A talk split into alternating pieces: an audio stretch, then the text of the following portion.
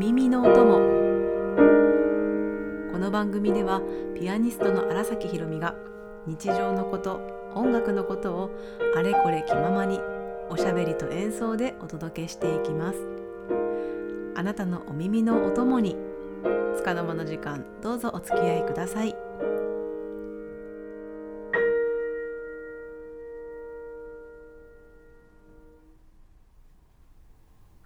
今週はあのこのラジオでもたびたび宣伝をしてきました多種多様という4人のピアニストが出演する2大ピアノアンサンブルのコンサートがこの前の13日水曜日に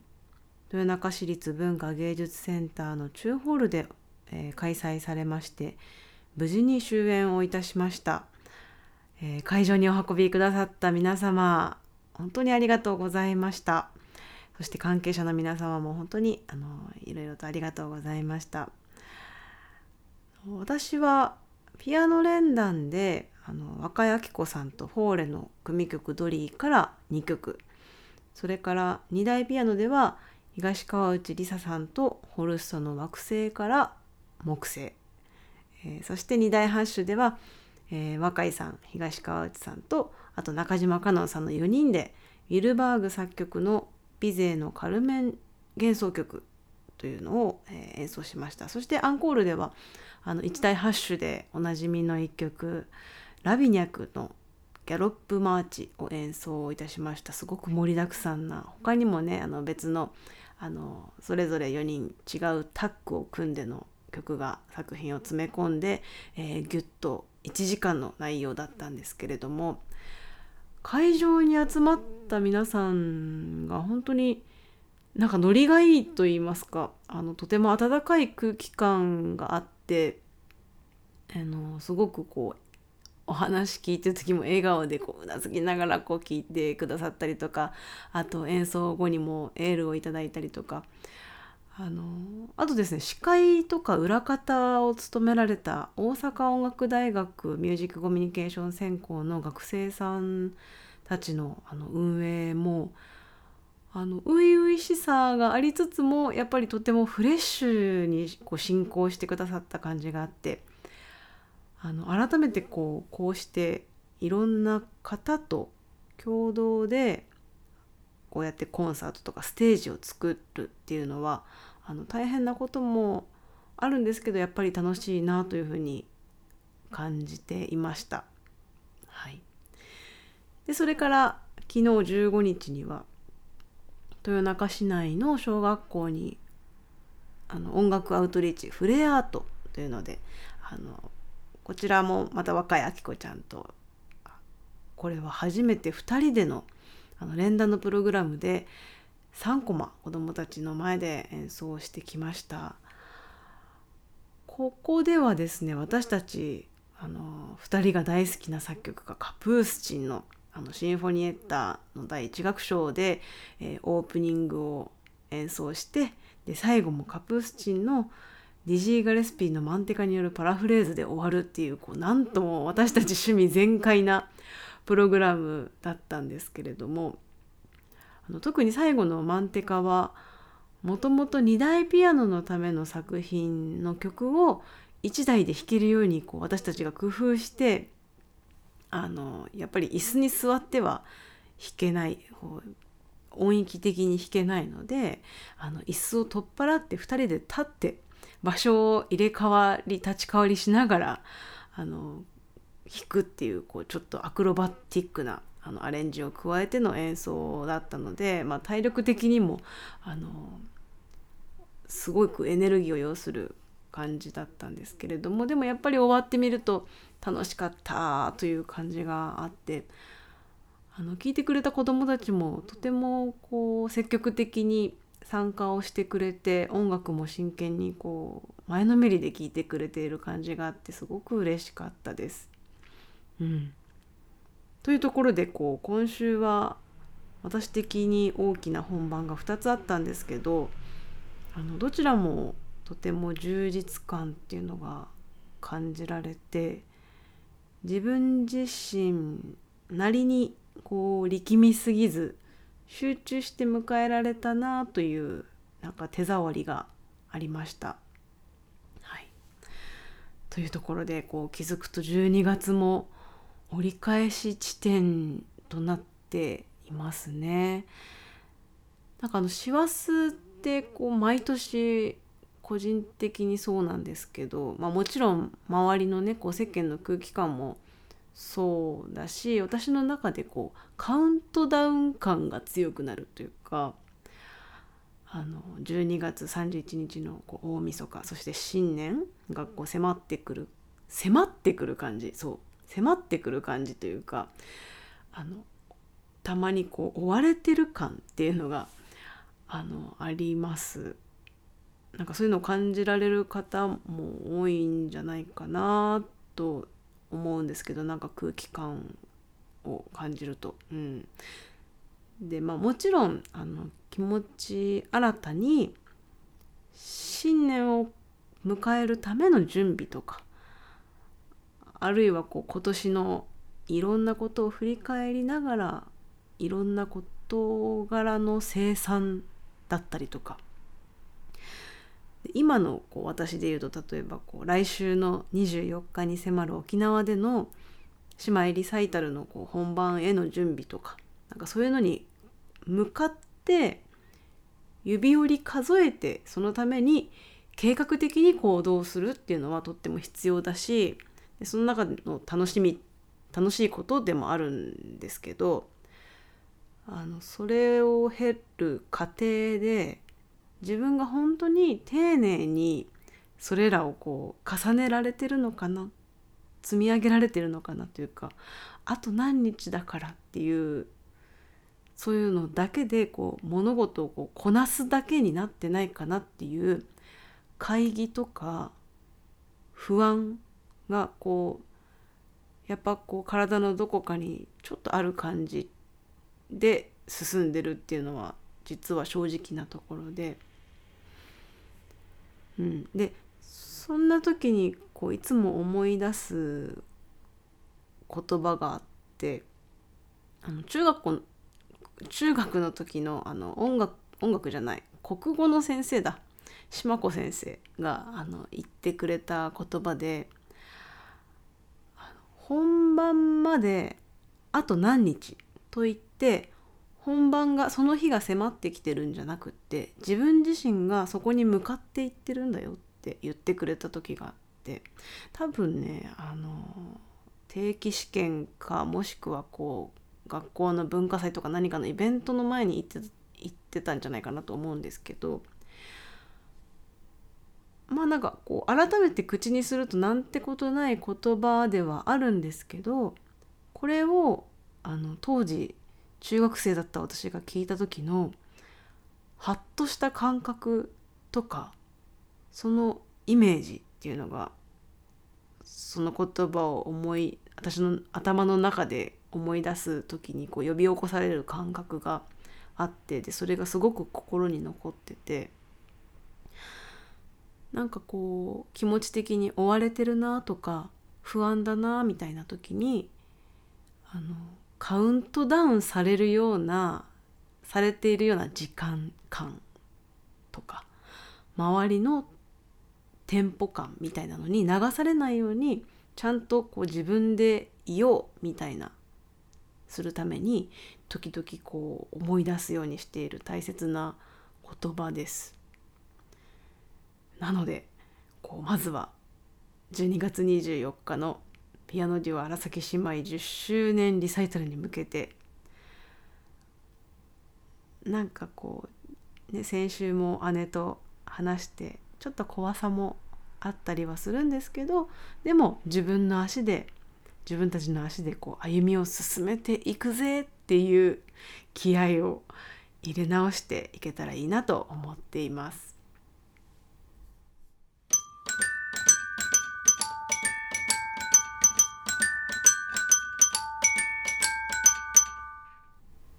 今週の一曲はですね引き続き過去の録音にはなってしまうんですけれども久しぶりにピアノソロをお届けしようと思います。沖縄民謡直江佳代子編曲「ティンサグヌ花」ピアノは荒崎ひろみです。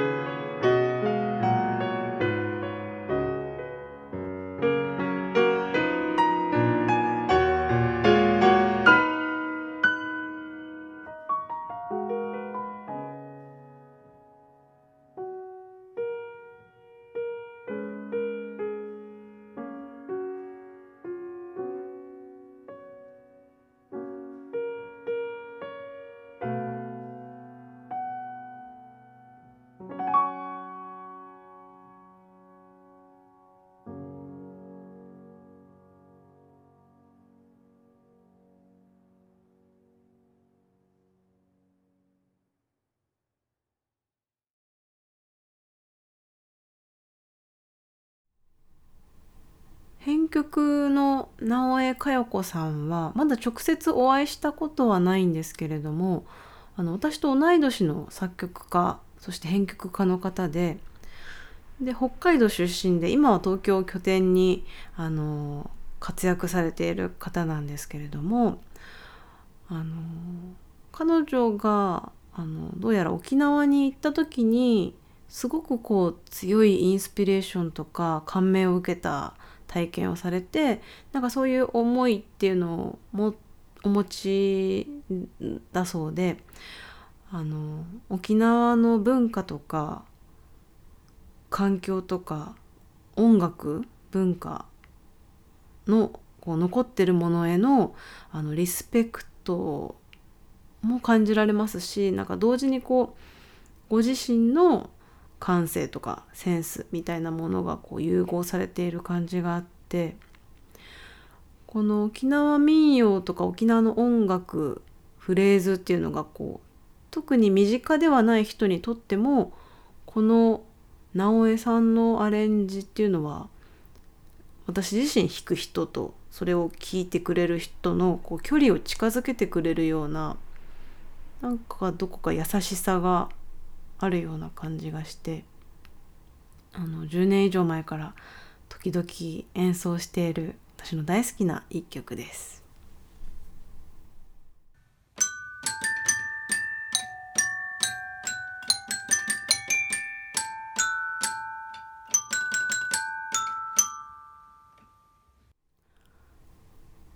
2020年コロナ禍ですよね。その時に数々のコンサートが中止延期となった時にあのレジデントアーティストとして活動している豊中市立文化芸術センターのあのスタッフの皆さんとコンサート以外にどんなことをしようかどんなことが自分たちはできるかっていう話を、まあ、オンライン上でさまざま重ねましてそこからこう動画を作ろうということになったんですよね。でそれぞれアーティストのがあのアイディアを出して作るっていうものだったんですけどあのそこからあの文芸センターの公式 YouTube チャンネルを開設してえそして録音録画の機材を揃えていただいてどこでどんなプログラムでどんな流れで撮影をするか絵コンテも作ったりしましたしなんかそういうところもアーティストの発案というだけではなくってあの文芸センターのスタッフの方々と話し合いを重ねながら制作を行っていったんですね。で私はあの「ミュージックカルテ」というタイトルであの私たちの生活の中の4つの場面を想定してそこに合うプレイリストを7曲選曲して演奏するっていう動画を作りました。その動画はあの文芸センターのチャンネルにも残ってるのでもしよかったら是非お楽しみいただけたら嬉しいです。でその中の一つ読み聞かせのプレイリストっていうのを作ったものの中で弾いているのが先ほど聴いていただいた「ティンサグの花」も演奏しているんですけれどもあのその時に作っ一緒に作ったスタッフの方が今月であの辞めることになってで昨日のあの小学校でのアウトリーチがその方とご一緒する最後の日だったんですけどあのその時に私のこの動画を久しぶりにあの聞いて作った時のことを思い出したりあのしてくださってたのかな。こう久しぶりに聞いたらあの涙が止まらなくなったんですみたいなことを話してくれてボソッと。しかもこうさりげなく話してくれてなんかあの私もなんかそれで胸がいっぱいになってしまってあのいろいろと思い返していたんですけれどもあの私はもうその方のおかげその方のおかげでもあってあのこの数年いろんなことにチャレンジをさせてもらってあのいろんな経験をあのご一緒させてもらったなとこう振り返っておりました。寂しいなという気持ちはもちろんあのありつつでもあの、ね、ご本人の中で自分の中でいろいろと区切りをつけて新たなステージに向かうっていうこう選択をしてそこからまた自分の道を未来をこう歩んで開いていくっていう決断をやっぱりこう全力で応援したいし私もそのあの前向きなパワーをあの感じて受けてあの負けじとというか あの私も私なりに歩んでいくぞみたいななんかそういう気持ちにさせてくれた一曲をちょっと思い返しておりました。はい、ちょっとしんみりしてしまいましたけれども今日はこの辺で終わりたいと思います。また来週お会いしましょう。お相手は荒崎ひろみでした。